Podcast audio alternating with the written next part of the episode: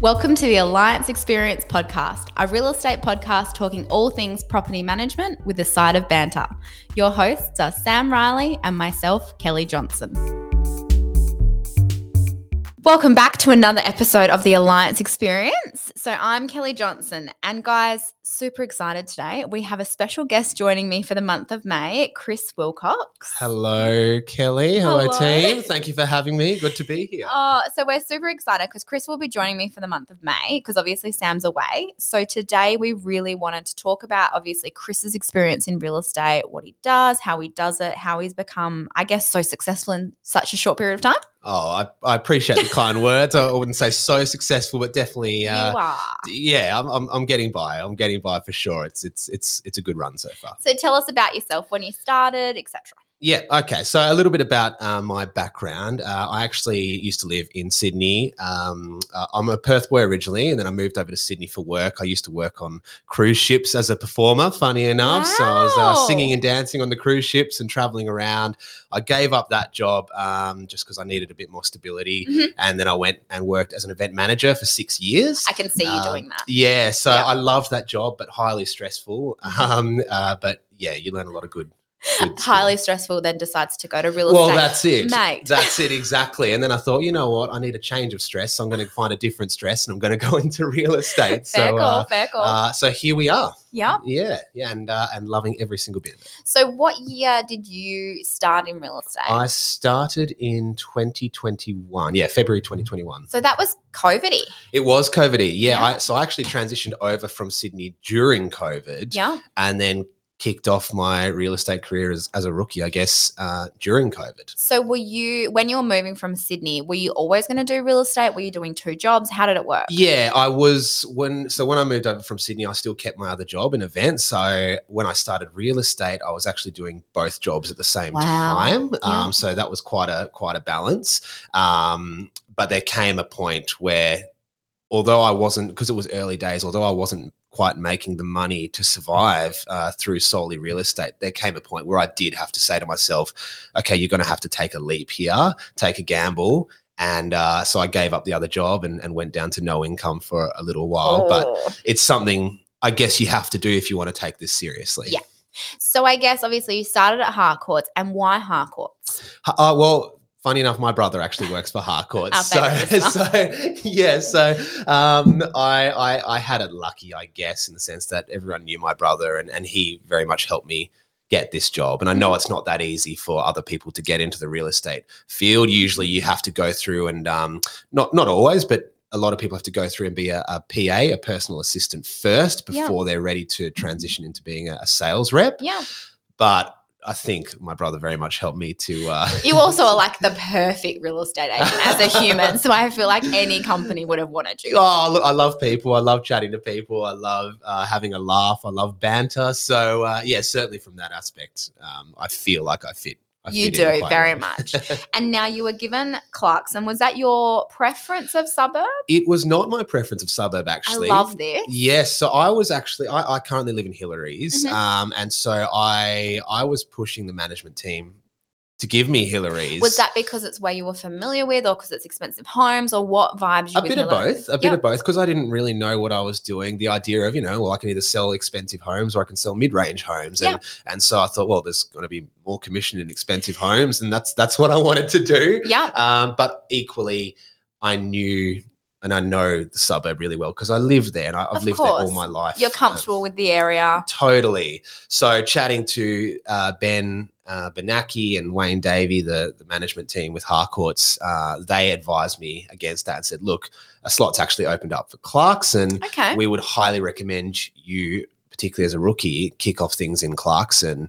Um, and I wasn't too chuffed about it at first because the idea of learning a whole new suburb and it, it just wasn't where I wanted to be. It's also about a 30 minute drive from my house. yeah, so it's not convenient. Yeah, so Yep. it's not super convenient, um, but it was absolutely the right call, and I'm so glad that's what they that's where they guided me to go. Yeah. uh, because Clarkson is a much more well, it's a higher turnover suburb. Perfect. And that's what you want. Absolutely. Whereas the the upper the upper end suburbs aren't as high turnover. So uh, yes, the, the commissions and and the houses are nicer and and all that. The locations are all that kind of stuff are nicer. But where I am, I'm so thankful I got it because it is a higher turnover suburb and I love the people.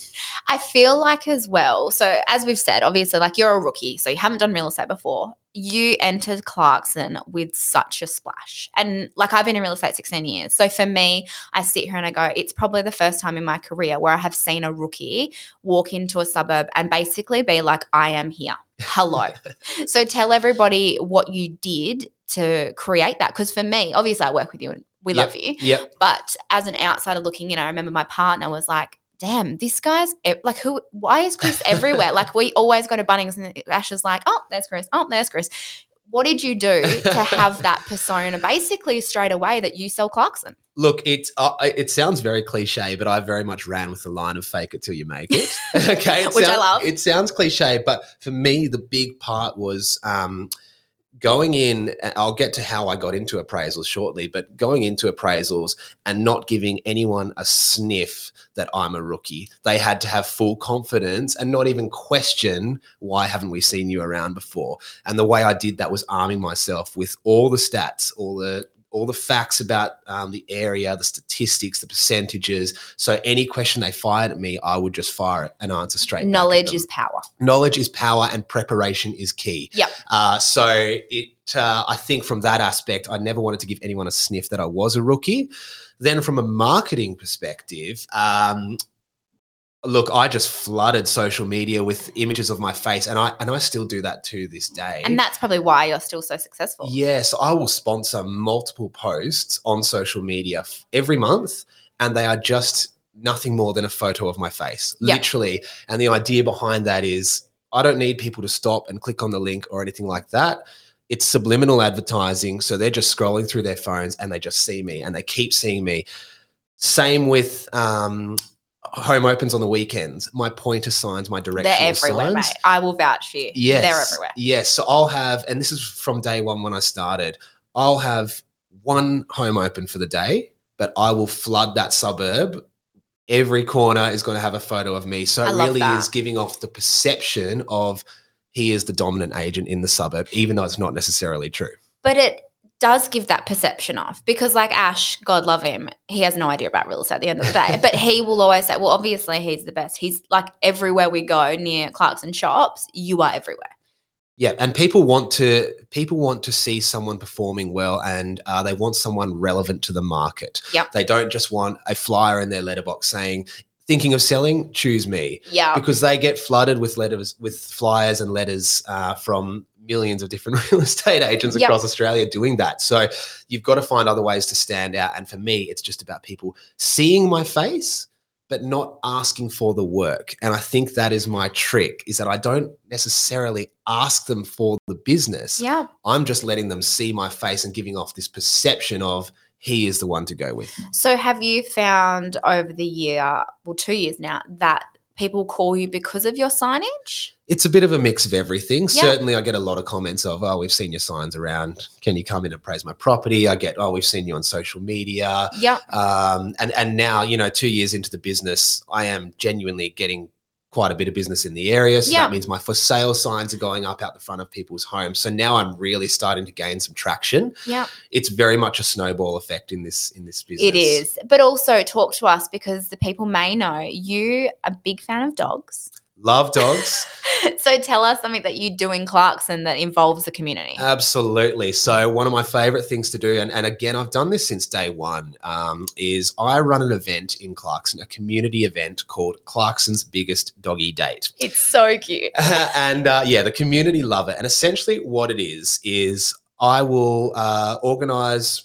Um, I'll book out a park, Somerly Park in Clarkson, and I'll invite the entire Clarkson community to come down with their dogs, and they can get to know each other, get to know the community, get to know me. There's coffee vans set up, giving out free coffees. That's my Oh, shout. Free coffee, love it. Absolutely. You've got to have some some incentive there. So people come down and, and they grab their free coffee and they walk their dogs around and the dogs get let off the leash and they play around. It's it's just a really nice morning for the community. Um, uh, and in order for people to grab a coffee from the coffee van, they have to come to me and grab a free coffee card. Perfect. And by doing that, it, it's a way for me to network and establish a relationship um, to get to know that person, to then give them a coffee.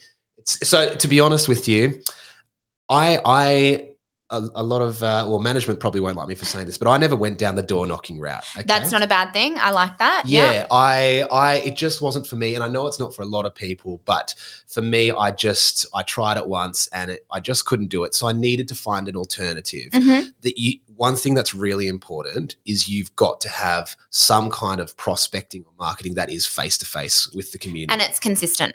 And it's consistent. So if- for me, if it wasn't going to be door knocking, I had to find something else. Yeah. And that's what Clarkson's biggest doggy date was. It was an alternative. It cost me a little bit of money to do it, but I would rather spend the money and have On something you're day. comfortable on as well. Absolutely. It's so funny. So I was talking about this to Melissa Dennis, our accounts lady, Yep. and she's been to one or two, she Yep, said. yep. And she was saying, because she's social, she was talking to some, obviously, of the Clarkson residents, and she said they were saying they love it because they can go and do this with their dogs, but you're not there talking about real estate. And, and that is the biggest thing. Yes. I, I straight up will not talk unless I'm asked a question. Of, Of course. Yeah, yeah. I will not pitch myself or talk about real estate in any way.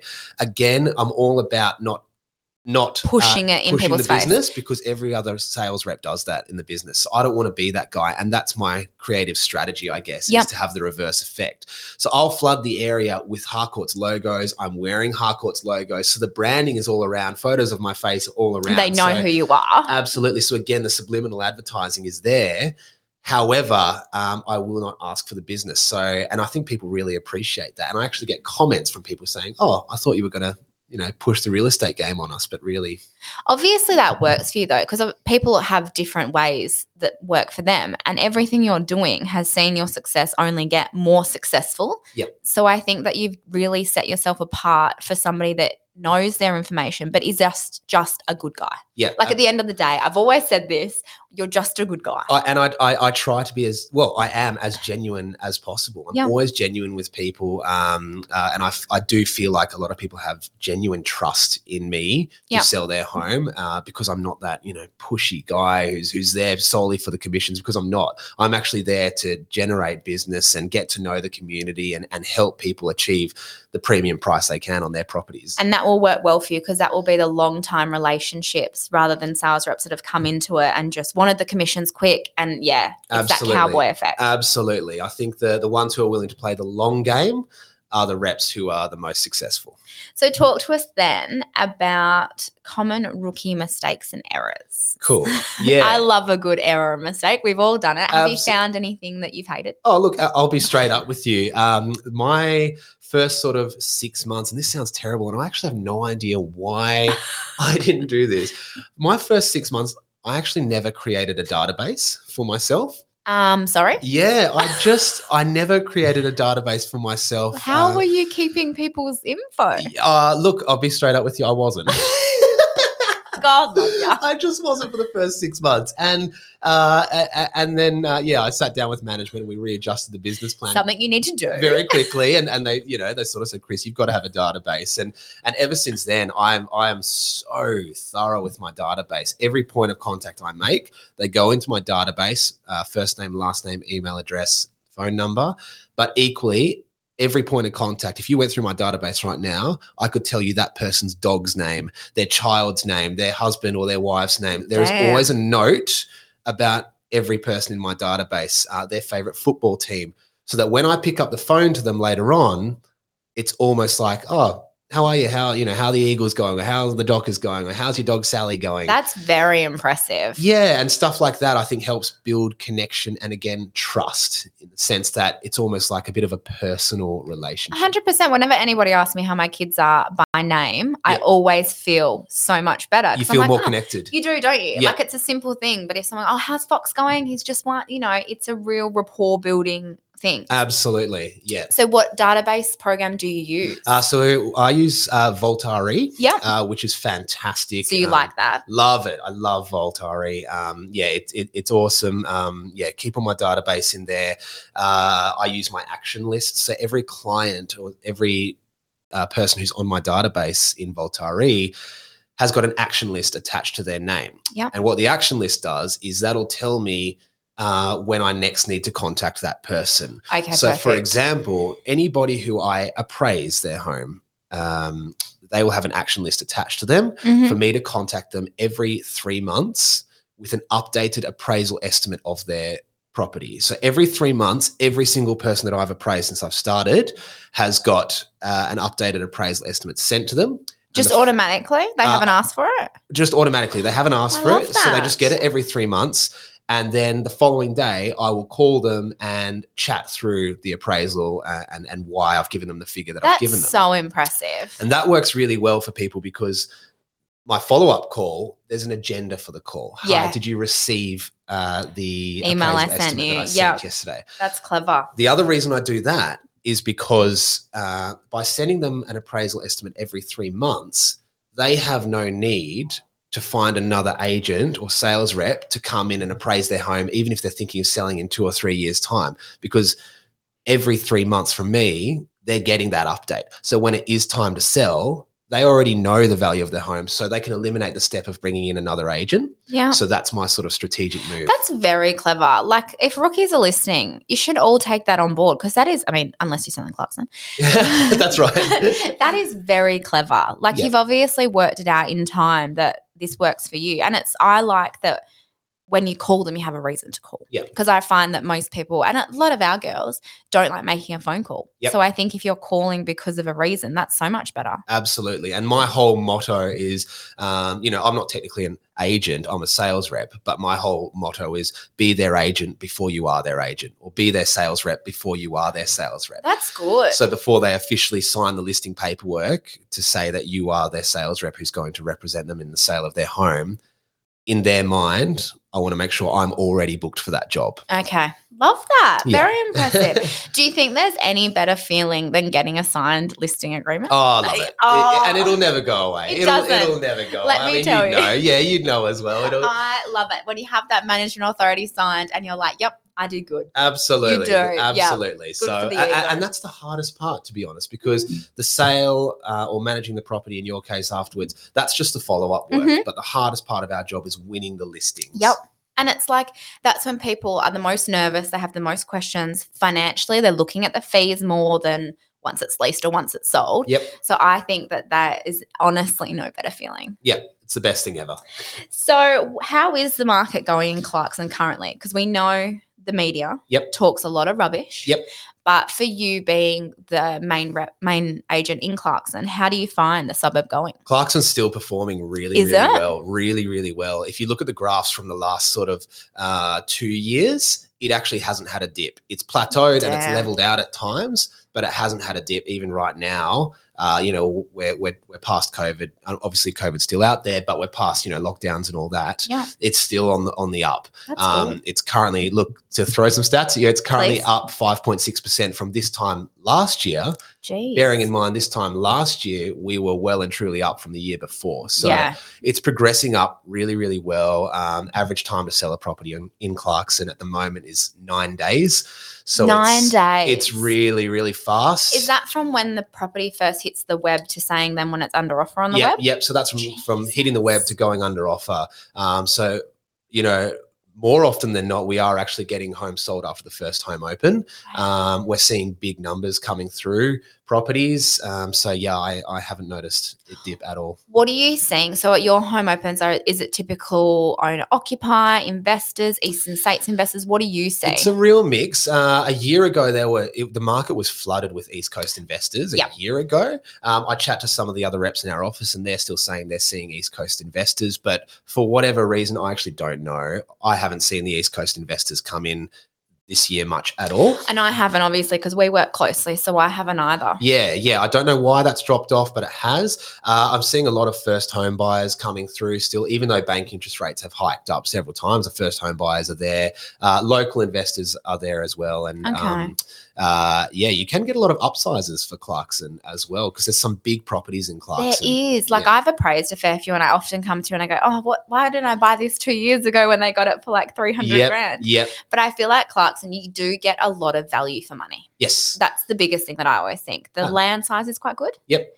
and the house quality, like they're not all new, new, but the quality is still very good. Absolutely. And the thing with Clarkson is it, it's sort of subdivided into three sub suburbs. Yes. Um, so you've sort of got older Clarkson, which are your your uh, 80s, 90s builds, uh, and um, older style homes, Mhm. but big blocks of land Yep. in older Clarkson. So you usually find big blocks of land, but really small homes in Mhm. older Clarkson.